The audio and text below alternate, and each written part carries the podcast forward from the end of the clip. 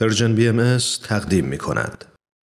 و ما این روزهای امروز تأملی است در بیانی از حضرت عبدالبهاء همونطور که می‌دونید حضرت عبدالبهاء جانشین حضرت بهاءالله پیامبر آیین بهایی که امسال بهایان سراسر عالم و همه دوستداران صلح و برادری و برابری صدمین سال درگذشت ایشان رو گرامی میدارند سفرهای خودشون رو به کشورهای غربی در اواخر تابستان 1290 هجری شمسی یا 1911 میلادی آغاز کردند و در مورد تعالیم آین بهایی خطابات بسیاری در محافل، مجامع و معابد شهرهای مختلف ایراد کردند و با رسانه ها، مطبوعات، نویسندگان، اندیشمندان و دانشمندان ملاقات و پیام صلح و یگانگی نوع بشر رو به اونها ابلاغ کردند. در یکی از این خطابات حضرت عبدالبها در مورد حقیقت انسان چنین گفتند. حقیقت انسان فکر اوست نه جسمش. قوای فکری و قوای حیوانی دست در دست هم دارند. اگرچه انسان جزئی از عالم حیوانی است قوای فکری او برتر از تمامی دیگر مخلوقات است.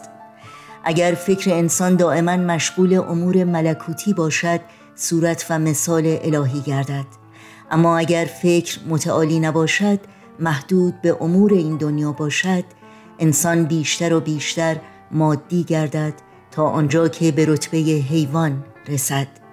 بعضی مردان و زنان به افکار متعالی خود فخر می نمایند اما اگر این افکار به مرحله عمل نرسند بی حاصلند قدرت فکر منوط به جلوگر شدن آن در عمل است. از خطابه حضرت عبدالبها در شهر پاریس در تاریخ 18 اکتبر 1911 میلادی.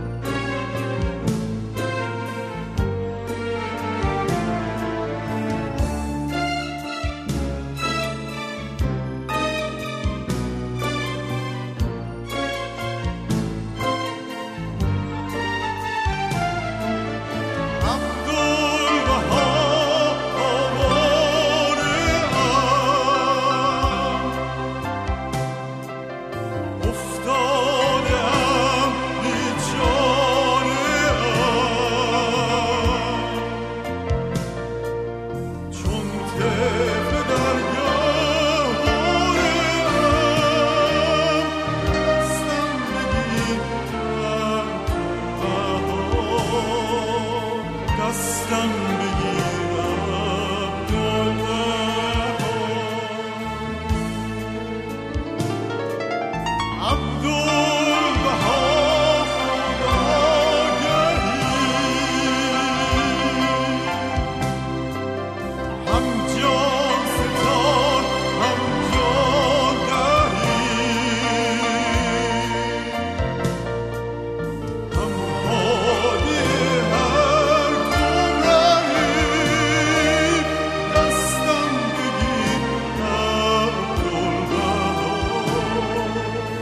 دستم بگیر.